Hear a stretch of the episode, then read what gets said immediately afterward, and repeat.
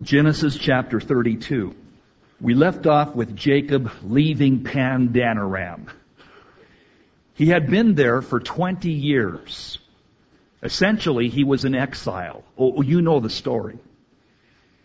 He was running for his life. He was hiding out in Pandanaram for his older brother, his older twin brother, Esau, whose name means hairy, was determined to kill him. The reason? Uh, Jacob had tricked his dad, Isaac, into giving him, Jacob, the blessing. The blessing that should have went to Esau, for Esau was the older twin brother. But Jacob was able to manipulate the situation, to con his way into getting the blessing. When Esau found that out, he was ticked off. And he said, I'm going to kill you, Jacob.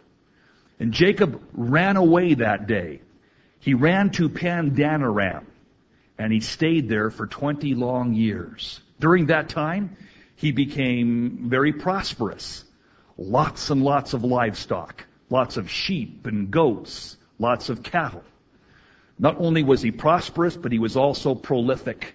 He had lots and lots of kids.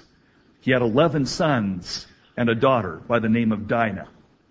And now the time had come where the Lord began to stir his heart. And the Lord began to speak that word into his ear, saying, Jacob, it's time for you to go back home to Canaan again. And so here he goes. Now he's on his way. After 20 long years, he's on his way back home again. But you see, there's a problema. There's some unfinished business.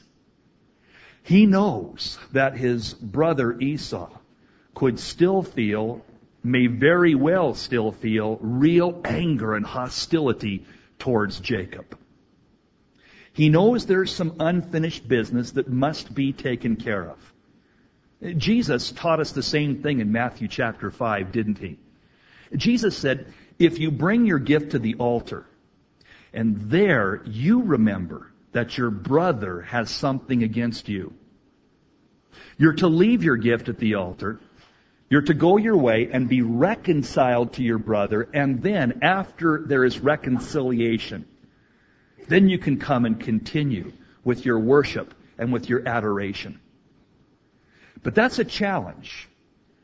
All of us, to one degree or another, have faced that challenge, have faced that difficulty.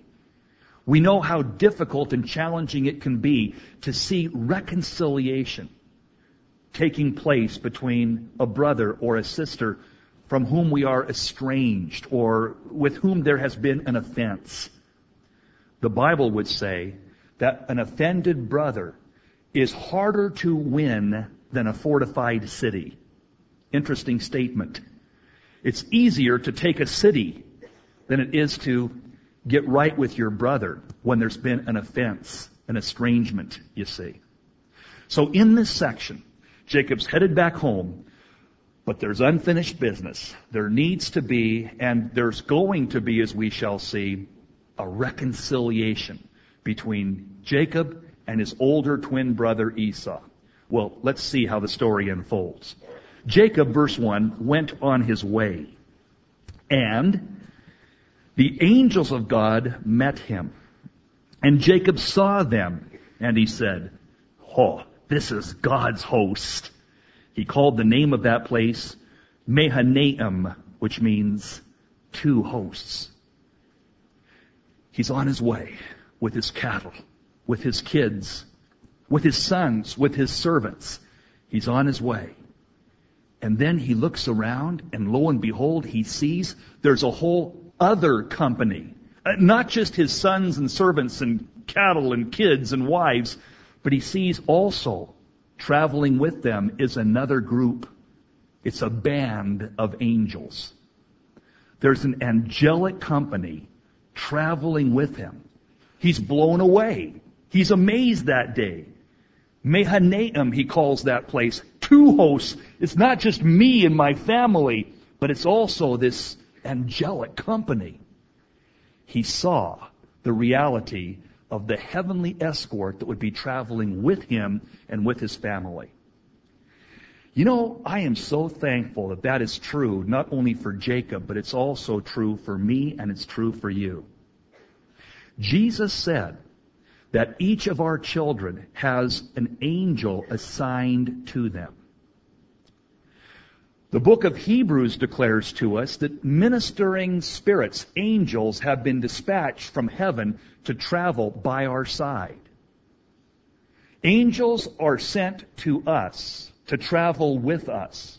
And angels are specifically assigned to the kids in our family.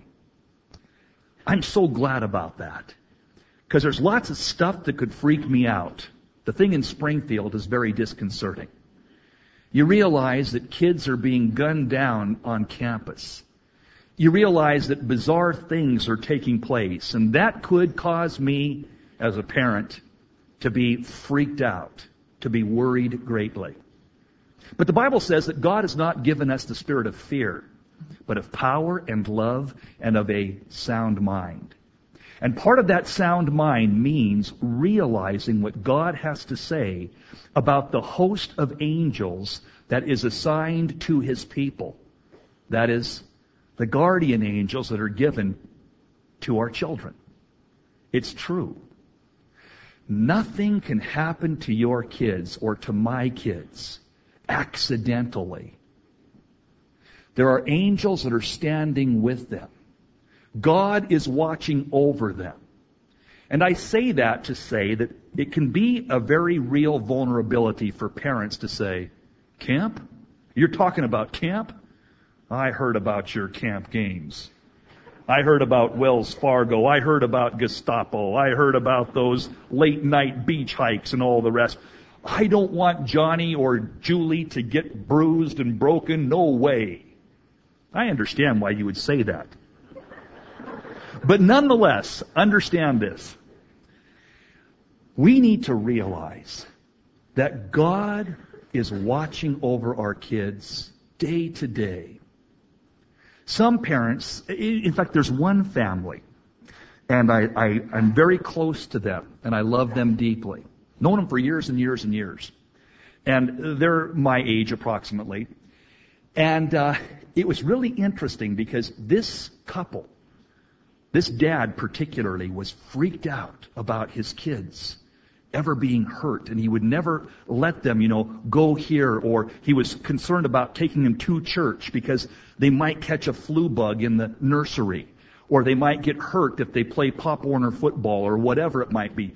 Really hyper concerned. And these parents really watched over their kids like hawks and and hovered over them, literally hovered to make sure that nothing could happen to their children. And their kids who were not athletic or not ruffians were constantly breaking their legs and chipping their teeth and smashing their skulls. I mean, these kids were the most bruised up and battered kids I've ever known. And, and it was like they were just incredibly accident prone. And the deal is, and we would talk about this, me and my buddy, we would talk about, I'd say, look, here's the deal. You have usurped the authority of the angels that God has assigned to your kids. You've gotten in the way. I mean, you're trying to be their angel and it's not working out. Let go. Back off. Trust in the Lord. Get your kids in Sunday school. Let your kids play baseball. Quit hovering over your, I'm convinced of this. If I am going to play angel for my kids, God will say, okay, you can. If you want to be the protector of them, you can do it. All withdraw the angelic presence that would be there for your children, and you can be the prote- you can be Johnny Angel. and I think of him and me, and how it's going to be. But it, it, it, I'm convinced that that can happen. That we can get in the way in trying to protect, you see, what we as parents need to remember what we as people need to be aware of is what Jacob saw that day. Hey, there's angels traveling with us. I've got my kids with me. I've got a problem ahead ultimately with Esau, but now I see that God is with us. And he has sent angels to be there right beside us. Well, John, are you saying then that, that your kids are never going to get hurt or that tragedies won't come your way? Of course not. But what I am saying is we can trust the Lord that nothing can happen to our kids that has not been specifically allowed by our Father for sovereign and ultimately perfect purposes. So I can just relax and rest. And Jacob here on his journey was able to see, hey, there's angels traveling with my family. Cool. And the same thing is true for me, and the same thing is true for you. That's what Jesus said. So here he goes. He's on his way. And he sees a band of angels. So he calls that place Mahanaim, which means two hosts, two companies. Then we read in verse 3 that Jacob sent messengers before him to Esau, his brother, unto the land of Seir, the country of Edom. That's where Esau lived. And he commanded these servants, saying, Thus shall you speak to my lord Esau. Thy servant Jacob saith thus, I have sojourned with Laban, and stayed there until now, and I have oxen and asses, flocks and men servants, women servants, and I have sent to tell my Lord that I might find grace in thy sight. Jacob here, first of all, we see him. Number one, he's requesting a peace. P-E-A-C-E. He's requesting a peace. He sends his servants and says, go find Esau, Harry, my brother, and, and tell him that I'm coming back home, but tell him I'm a rich man. I want nothing from him. I'm not here to do anything against him or to cause any harm to come to him. Tell him there's no more competition. I've been gone for 20 years and, and now I'm a rich man. And ask him if I could have his permission to travel this way and to make my way home again. He's requesting a peace. He sends his servants ahead with a peace treaty, a peace plan. Hey, tell him I'm asking his permission. I'm coming under, if you would, his submission that I might make it back home to Canaan once again. Well, after that, verse 6, the messengers returned to Jacob saying, we came to thy brother Esau. We found Harry. And uh, he's coming to meet you with 400 men. And Jacob was greatly afraid and greatly distressed. So he divided the people that was with him and the flocks and the herds and the camels into two bands. He split up his family and his servants and his livestock into two groups, you see. Verse 8, he said, well, if Esau come to the one company and smite it, then the other company which is left can escape. We see now, after he was first requesting a peace, now he's reacting in panic. Harry's coming. Esau's on his way. 400 men are coming with him. Oh boy. Let's divide our company in two. And then if he wipes out half of us, at least half can escape and get away. He's panicking. He's very, very concerned. He's requested a peace. Now he's reacting in a panic. And then we see him then, number three, after requesting a peace and reacting in a panic, then he resorts to prayer. Verse 9. After panicking and going through this dividing of his group, he then prays, Oh, God of my father Abraham and God of my father Isaac, the Lord which said to me, Return to thy country and to thy kindred, and I will deal well with thee. Lord, I am not worthy of the least of all thy mercies, and of all the truth which thou hast showed unto thy servant. With my staff I passed over this Jordan. Man, when I, when I crossed to go to Pandanaram, I just had a staff or a stick in my hand. That's all I had. But now I am become two bands. I'm rich. I'm blessed, he says. Verse 11, so deliver me, I pray thee, from the hand of my brother, from the hand of Esau. for I fear him, lest he will come and smite me and the mother with the children.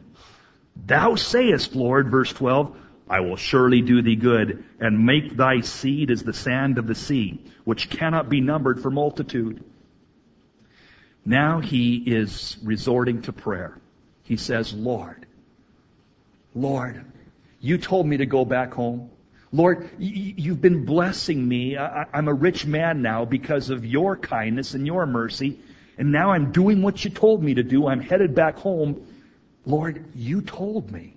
You said that we would be, my family would be as innumerable as the sand on the seashore.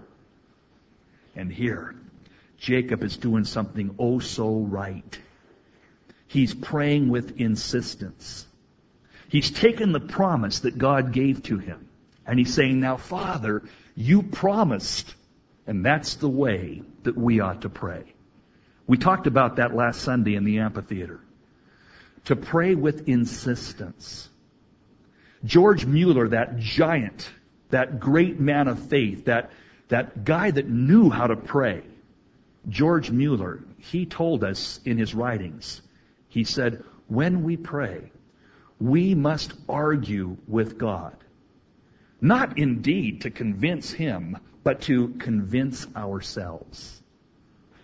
George Mueller said, when you pray, take the promises and present your case. Argue with the Lord, not to convince Him, but God knows that I need to be convinced. And when I pray the promises and argue the case, something happens to me.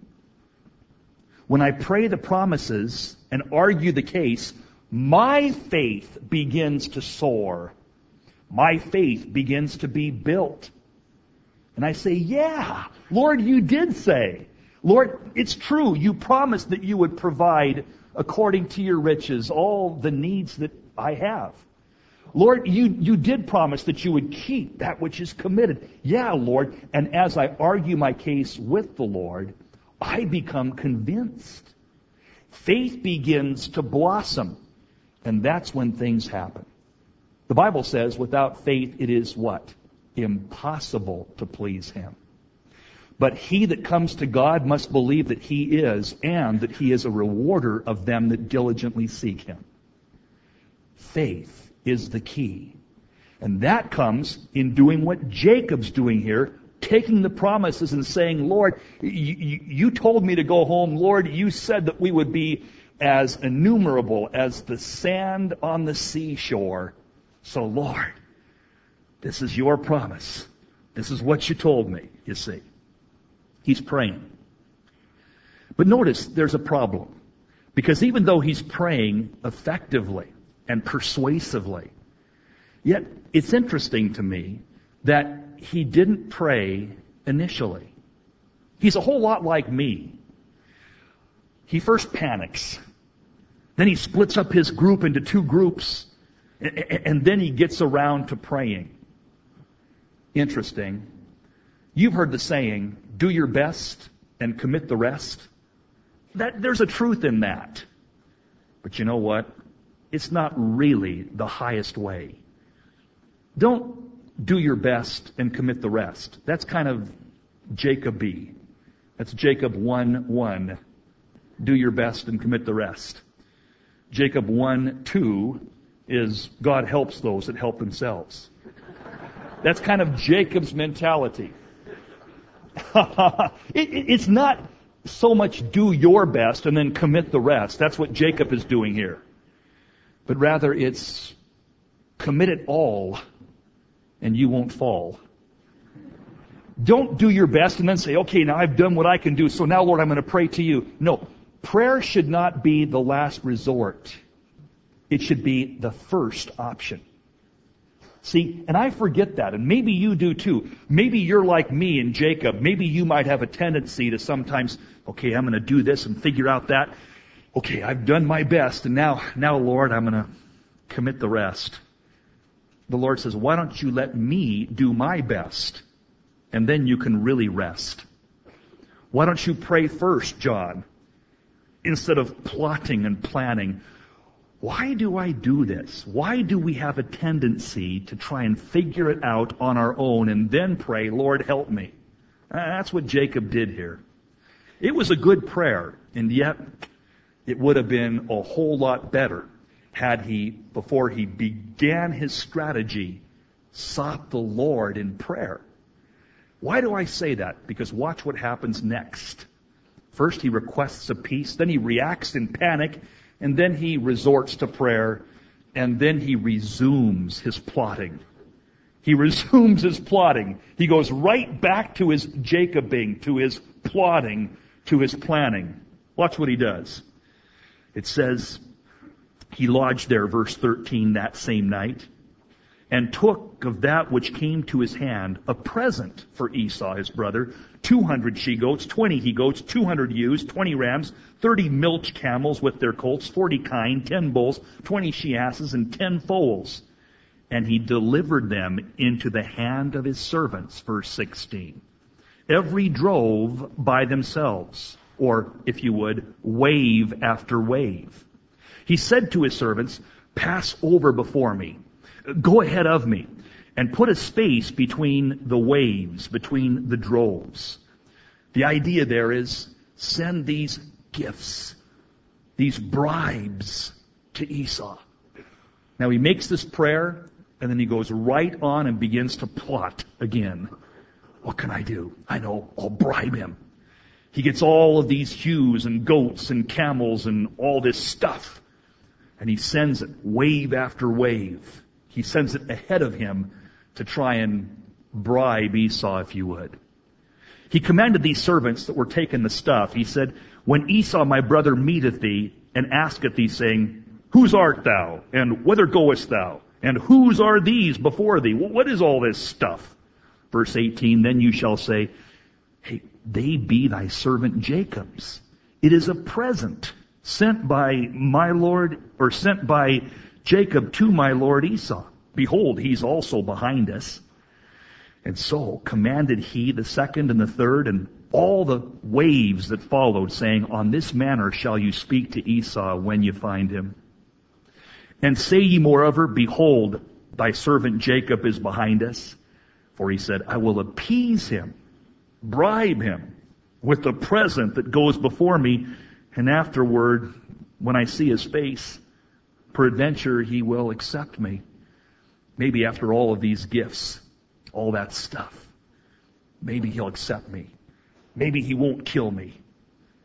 Maybe, maybe he'll show mercy on me. So, off go the servants with all of these gifts, with all of those bribes going in the direction of Esau. So went the present, verse 21, before him, and he himself, Jacob, lodged that night in the company. He's with his family. He arose up that night. Man, he couldn't sleep. He knows the next day that he'll be facing Esau. He's full of consternation. Yeah, he prayed. And it was a good prayer. But like you and like me, he took the burden back again. And he thought, man, what's going to happen? What am I going to do? Couldn't sleep. Oh boy. Does he resort to prayer right then? Doesn't say that. Ah, the old song is so true. What a friend we have in Jesus, all our sins and griefs to bear. What a privilege it is to carry everything to God in prayer. But oh, what peace we often forfeit. Oh, what needless pain we bear, all because we do not carry everything to God in prayer. He's there. Made his plan. Now he's worried. Full of anxiety. He's up all night. And then something amazing begins to happen. He crosses over, verse 23, the brook. The brook Jabbok. A little brook that was there. He leaves his family on one side. He crosses over to the other. And there, Jacob is going to have his second mega crisis. The second huge event in Jacob's life is about to take place. The first crisis 20 years earlier, was at Bethel. Remember the story? Bethel, he was running away from Esau. And that first night, man, he was out in the middle of nowhere at a place called Luz. And he was getting sleepy and feeling weary, and so he pulled up a rock and he laid his head on the rock that night. And he fell asleep. And while he slept, he had a dream. He saw a ladder from heaven. And on the ladder were angels ascending and descending. And he wakes up and he says, wow, truly God is in this place. And I knew it not. God is here. God is with me. Here I thought that, man, I'm such a jerk and I'm out here in the middle of nowhere. Oh man, no way would God be with me today. But he woke up and he said, this place will now be called no longer Luz, which means separation. It's going to be called Bethel, which means house of God. And you know how he was converted right then. He became a believer, if you would. At Bethel, he was saved. But here at Peniel, on the other side of the brook Jabbok, here in our story right before us, the verses that are right ahead, here, it's not a matter of his being saved, he is going to be sanctified. He is going to be set aside, set apart. A deep work is going to take place. He's already a believer. He became a believer 20 years earlier at Bethel. But here at Peniel, there's going to be a change in his behavior. Oh, he'll still backslide as we shall see. He'll still struggle, most definitely. But something huge is about to happen. Something big. Twenty years earlier at, at Bethel, he saw a ladder from heaven. Here at Peniel, he sees the leader of heaven, Jesus Christ. Uh, 20 years earlier at Bethel, he left there. You know the story. It says he had happy feet. He had a spring in his step. Man, he went on his way that with a spring in his step. But now, 20 years later, here at Peniel, he's going to leave this place not with a spring in his step, but he's going to limp for the rest of his life. This is a huge event. It's the second big event. There are two huge events in Jacob's life. The first, when he was saved at Bethel. Now, here he's being sanctified. He's being radically changed.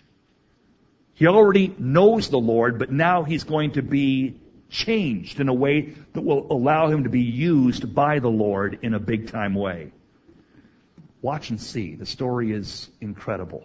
It's amazing. I love it. Jacob, verse 24, was left alone that night. He crossed the brook Jabbok. He's in a place that will be called Peniel. And as he's there, a man appears. He grabs that man. He wrestles that man until the breaking of the day.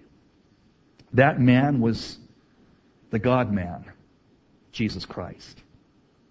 And when he, verse 25, that is the Lord, saw that he prevailed not against Jacob, they're wrestling, see. And the Lord sees, hey, this guy's tough. He's putting up a good fight. He's not giving up.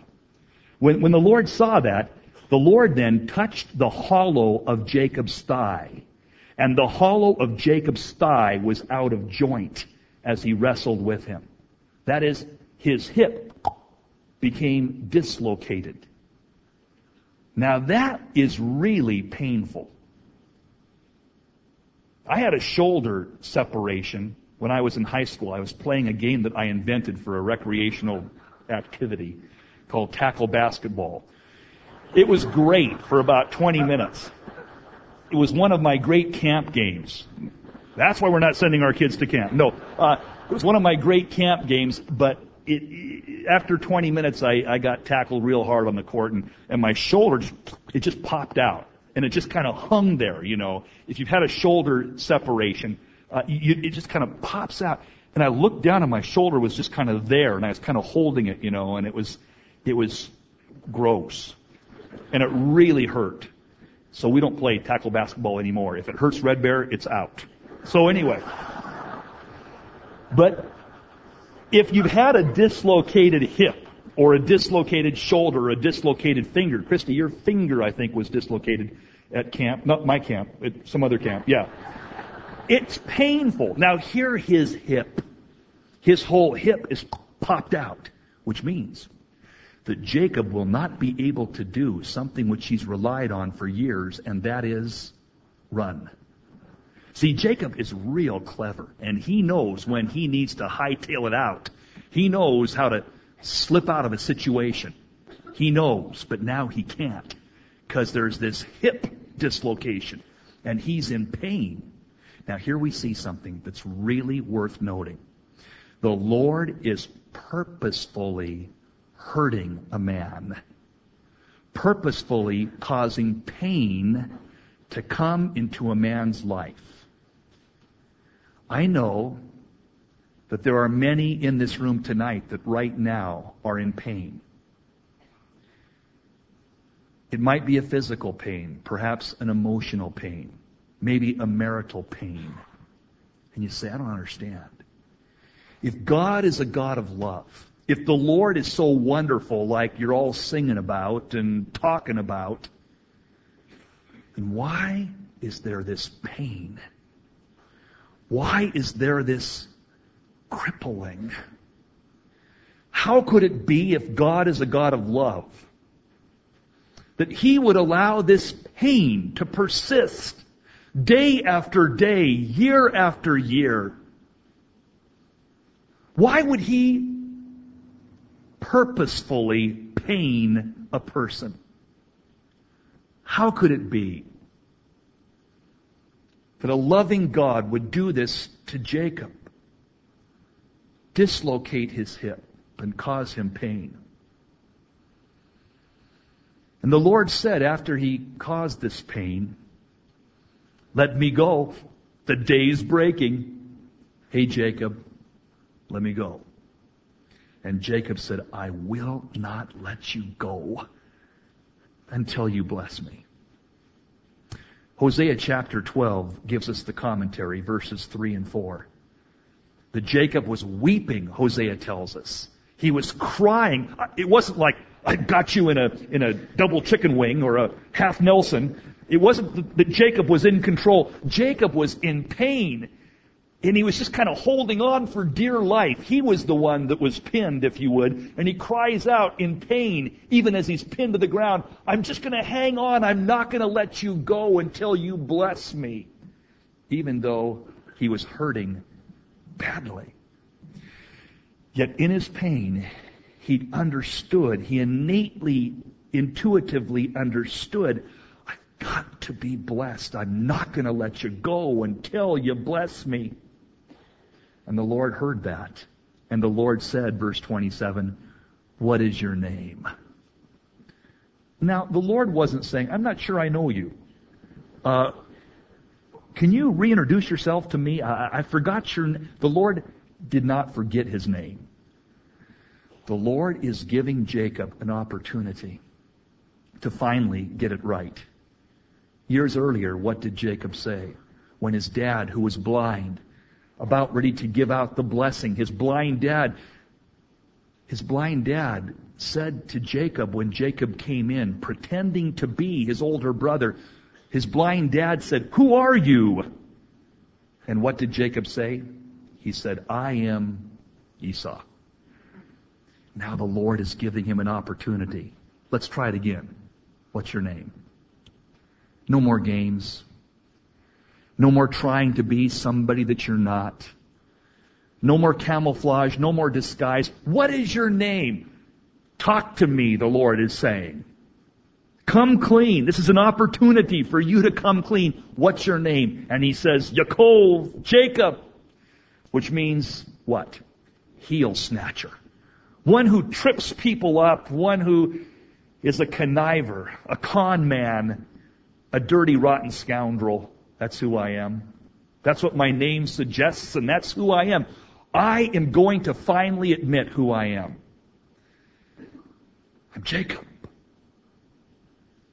as he's pinned to the ground, just hanging on to the Lord, saying, I'm not going to let you go. What's your name? Jacob. That's who I am. He comes clean. He makes the confession. And the Lord says, Hey, thy name, verse 28, shall be called no more Yaakov, no more Jacob. But now your name will be Israel, which means governed by God.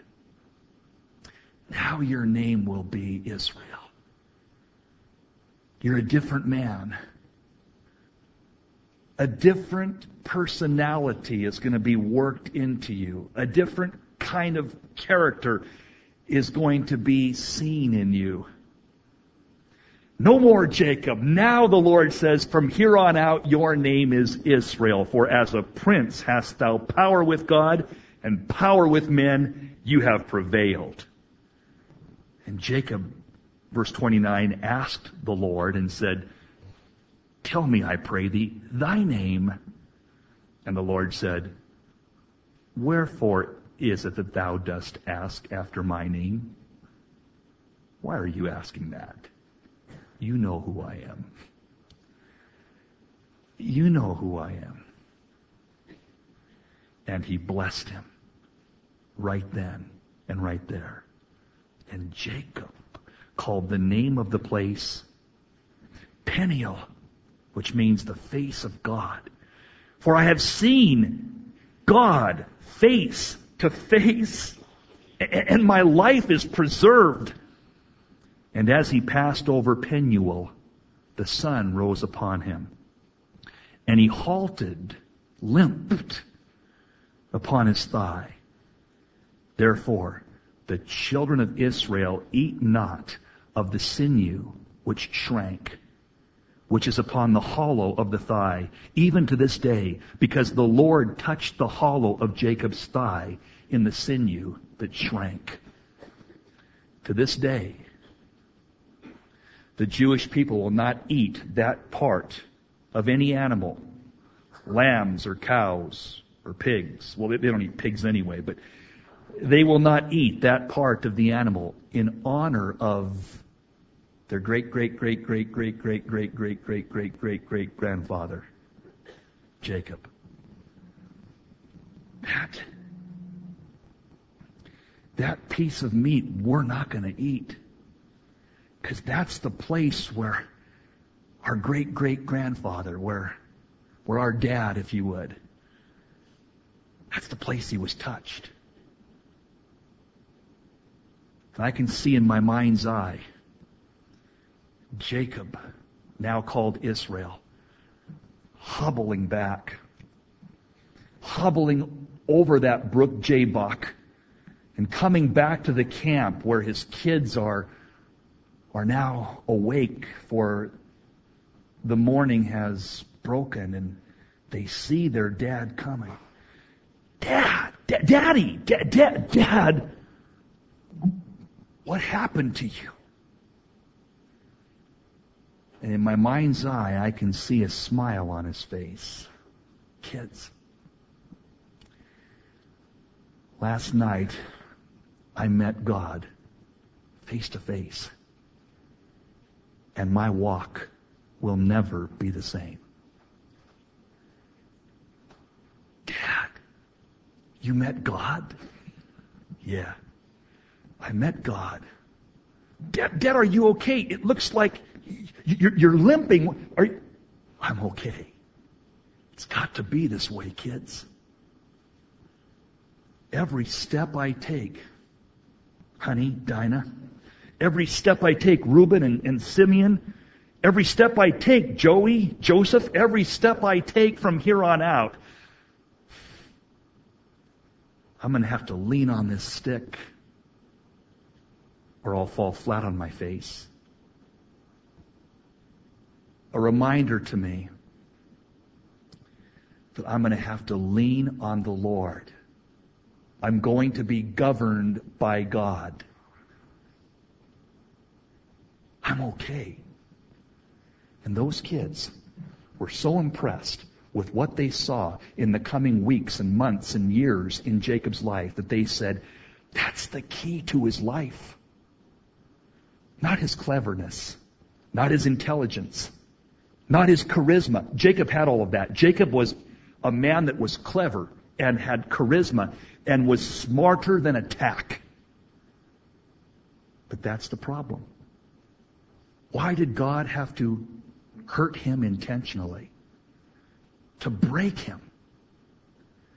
The reason is the same reason that God has to bring pain into my life and pain into yours. See, Jacob was a man who any CEO would want to hire to be a key executive in his company. He was a can-do kind of guy. He was clever, charming, skilled, intelligent. And that's the problem.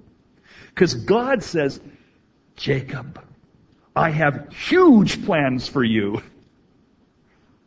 You are going to have a huge impact on the history of the world. Israel is to be your name. From you will come a whole nation, Israel, and from that nation will come Messiah, who will rule and reign in the millennium in the capital of that nation, Jerusalem. I've got huge plans for you, but you're too smart. You're too self-confident. You're too assured of your own ability to connive, to make it happen. You're clever. Too clever by half. I'm going to break you. I'm going to pain you.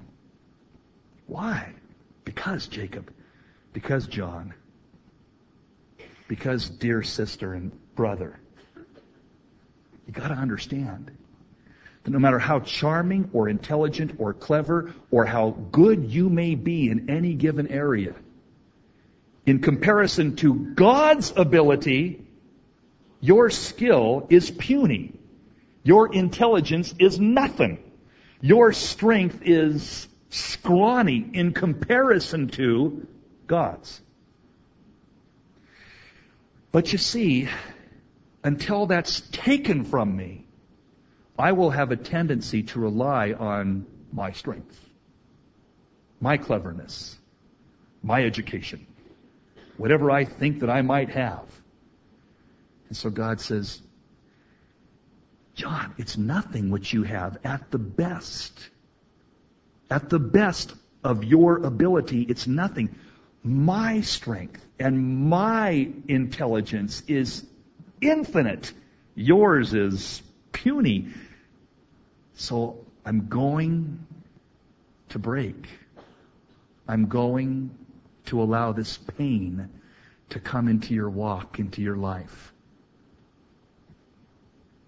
Because then, Johnny, and only then, then Jacob, and only then will you be forced to lean on me every step, every day, or you'll fall flat on your face. But in this way, you're forced to lean on me and you'll draw from me strength and understanding and perception and ability and you will be much greater. You'll be Israel instead of conniver.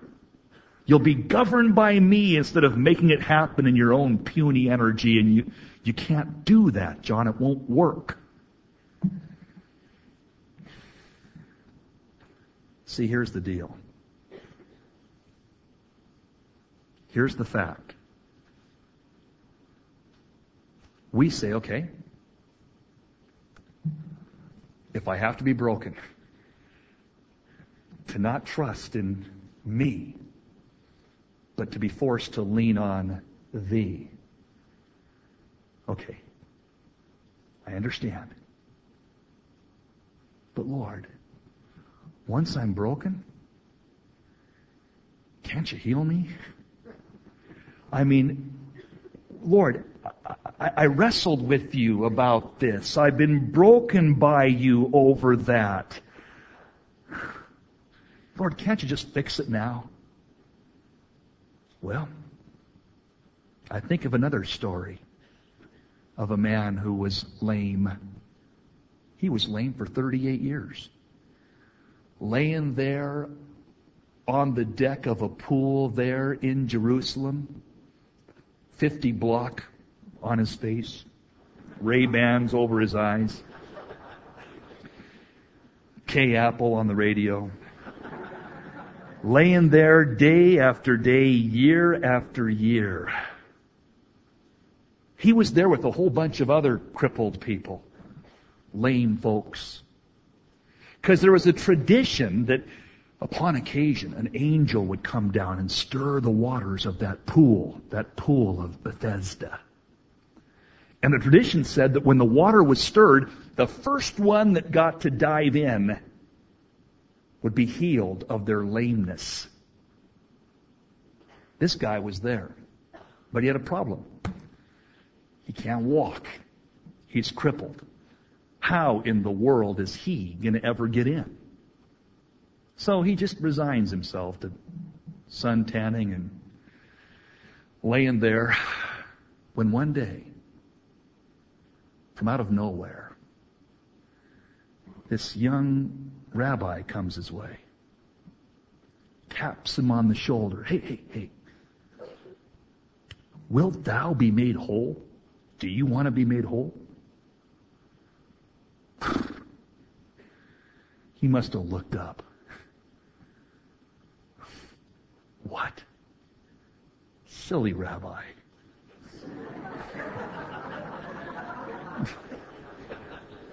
These kind of tricks are for kids.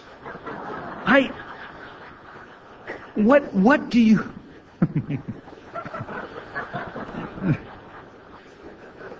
what kind of a trick is this?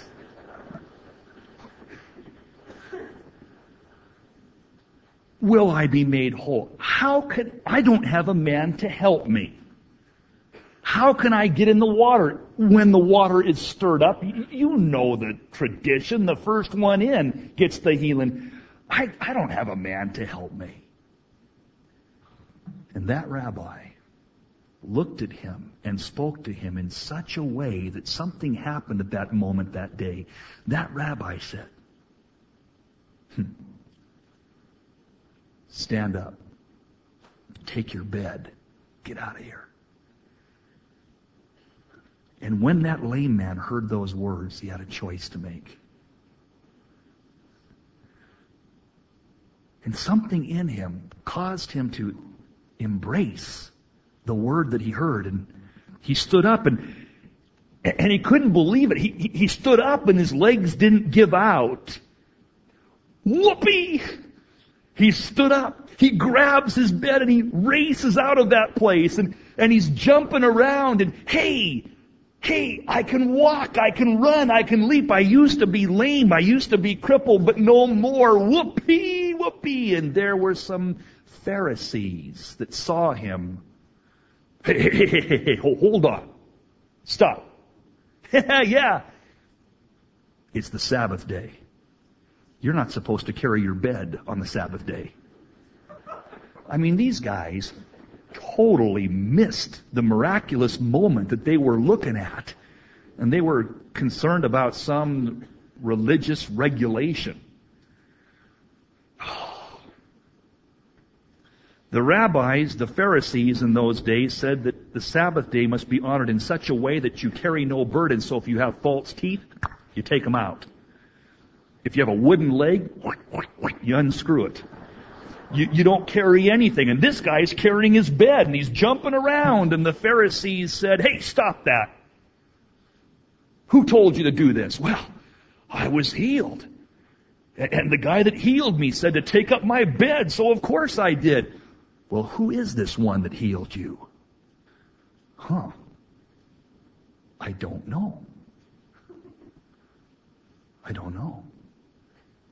I'm just so happy to be healed. Whoopee! I, I, I don't know him. I don't know who it was. Somebody. That's the issue. You see, the reality of the we all would like to be healed, to have the pain go away, to have the hurt not there anymore. To be free. To not have to deal with it anymore. But the fact of the matter is, if that was to happen, we would go, whoopee, whoopee, and we wouldn't know Him. The pain stays. The limp continues day after day, year after year. That we might be forced to lean on Him and talk to Him and then draw from Him strength and insight that we would never ever get if we were just going whoopee. And that's why the Lord says, Jacob, Israel. It's not going to go away. The pain was necessary, and the limp will be there all the days of your life. But because of that, your kids, your kids, Jacob, Israel, your kids, and their kids, and their kids' kids, and all the way down the line will say, this is what, this is what we're proud of in our dad. Not his cleverness. Not in his ability to manipulate the situation. What we are proud of, what we honor to this day is our dad was a broken man. He limped through life. He leaned on God. He wasn't Mr. Whoopee. But there was a richness and a depth and a character in Dad that we will honor for all of our generations throughout our nation's history. Moms and dads, let me tell you. Grandpa and grandma, let me remind you what your kids and grandkids will honor is not your ability to whoopee, but when they see you limp through life, leaning on God and drawing from Him strength and character and depth. That's what will go down in their memories as your legacy. Not how successful you were climbing the corporate ladder. Not how big your bank account was or how big your portfolio became or how skilled you were athletically or what kind of charisma you showed at Rotary. What they will remember is what they saw you go through and continue to draw strength from as you limped. They'll say, my dad, my mom, my grandpa, my grandma, he's a man, she's a woman of God. There's depth. God knows that if he healed my hurt, if he healed your hurt, the tendency would be, okay, to the cabin, to the mountains, to Europe. Sorry, I'm not at church anymore, but I've got my boat. You see. Whoopee! Or whatever it might be. Nothing wrong with boats. God knows. Let me ask you a question before we go our way tonight. A very important question. If you had your choice, if God came to you tonight and said, I'll take away the pain. You'll have no more pain in your heart or pain in your body or pain in your emotions. I'm going to set you free from that pain totally. Tonight, right now, here, at this moment, I'm going to set you free. But, but you won't know me in the way that you would have had you been forced to limp through life like Israel. But you will be free of the pain, but you won't know me. Or That pain which I've allowed to come into your life, just like I allowed that pain to be in Jacob's situation. It'll stay with you.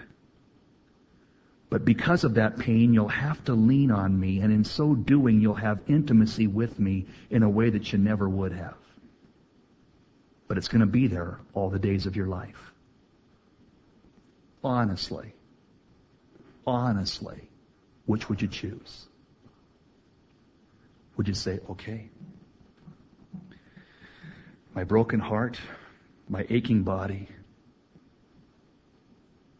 my soul sorrow, whatever it might be. Yeah.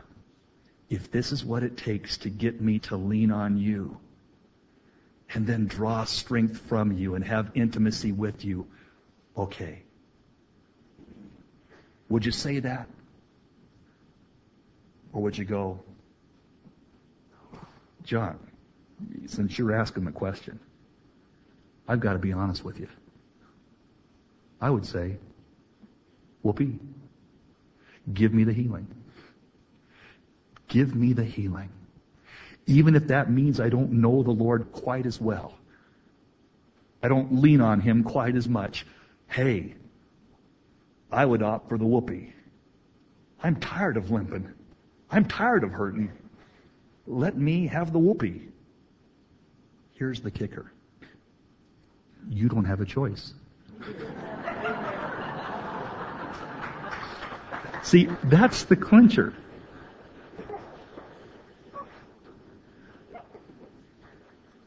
I might say, give me the whoopee, but God said, sorry. It's not an option. Well, what kind of God would not give me the option for the whoopee? Why would he have me in this continual pain, this continual difficulty all the days of my life? What kind, I'll tell you what kind of God. It's a God who is more concerned about your eternal state than your present comfort. God sees the big picture, people. God sees that this life is short. And God sees that we're going to be with Him forever and ever, and He loves me too much to say, I'll let you make a dumb choice. See, when my kids were growing up, when they were in my house, certain things, no matter how much they wanted to, it wasn't an option because I care about them. Oh, they might really, truly want to have hot fudge sundaes three times a day instead of meat and potatoes and vegetables. But sorry. Well, why not? Why are you paining me with these veggies? Paining me with this broccoli? Paining me with these peaches? Because, because I care more about you than you even care about yourself. I care more about the person that you're going to become. And I know that if I give you what you want, whoopee, hot fudge sundaes every meal three times a day, it's going to have a detrimental effect on you. The Heavenly Father would say, John, I care more about your eternal riches than your present ease. I know that, John, your life is but a vapor. I know it's going to be over before you can even. You know, isn't it funny getting older? You're saying no. I can remember not too long ago saying, man, where did the day go? And then, as, as a young adult, I said, man, where did the week go? And then middle age comes and you go, man, where did the year go? Have you noticed that the years, I mean, it's Christmas and it's Christmas again. I just get the decorations put away and, and we're pull. And then as you move into the latter years, you say, where did my life go? Life is short. Where did it go? I mean, Christy, pumpkin, is graduating from high school this week. How can that be possible? Well, I don't mean, well, how could she graduate? I mean, but, but how can this be?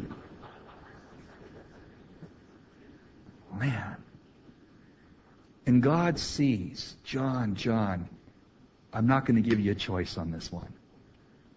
Because you're going to be spending a zillion, gadillion years in heaven.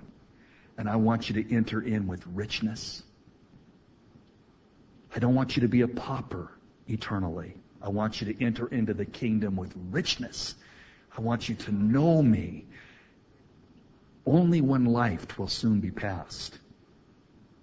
Only what's done for Christ, through Christ, because of Christ, will last. So, John, that's the way it's got to be. Limp. Lean. I'm going to force you to, that you might really know me. And finally, when I get to those places, gang, when I say, okay, so you have to purposely break and brand a man or a woman. You have to, out of necessity, cause pain. You've got to cripple to get us to lean on you. Okay. But sometimes, Lord, I, get confused. I, I know these things to be true, but when it comes to this breaking, this bruising, this bleeding, I get confused. I talked to a man today about this issue. What do you do when you get confused, when you, when you lose your way, when you get a little bit out of sync? Our Lord Jesus said, Do this in remembrance of me. This is my body broken for you. John I am so passionately in love with you. And I care so deeply about you that it wasn't just my hip. My body was ripped apart. And my blood flowed, and I am the lamb slain from before the foundation of the world. I care so much about you, my body was broken. Please, John, do this in remembrance of me. Of course, Lord, of course. If you were broken in this way because of your love for me, then I know that the pain that you're allowing to come into my life is because you really do care you really do want the very best for me as it relates to eternity. Okay. The table of the Lord is the key. The Lord's table, communion, for me, it's essential. Because I can get mixed up. Maybe you don't, but I can. I can get confused about pain and sadness and sorrow. And then I come to the Lord's table. Hey, I don't need the psychiatrist's couch. I can come to the Savior's table. And all of a sudden I see it again. Right on. You love me. You proved it to me on the cross when your body was broken. When your heart burst And so I'll eat of this and drink of that. And I'll go my way and say, I got it, Lord. What you're doing is because, like what you did with Jacob that day, you loved him. That's why you crippled him. And the same thing is true for you. And it's true for me. Let's pray, shall we? I ask special grace, Father, upon people that right now are feeling pain and wondering why. That, Lord, this passage would be applied by your Spirit to their lives. That they would, Lord, embrace and actually celebrate rather than resent and become embittered.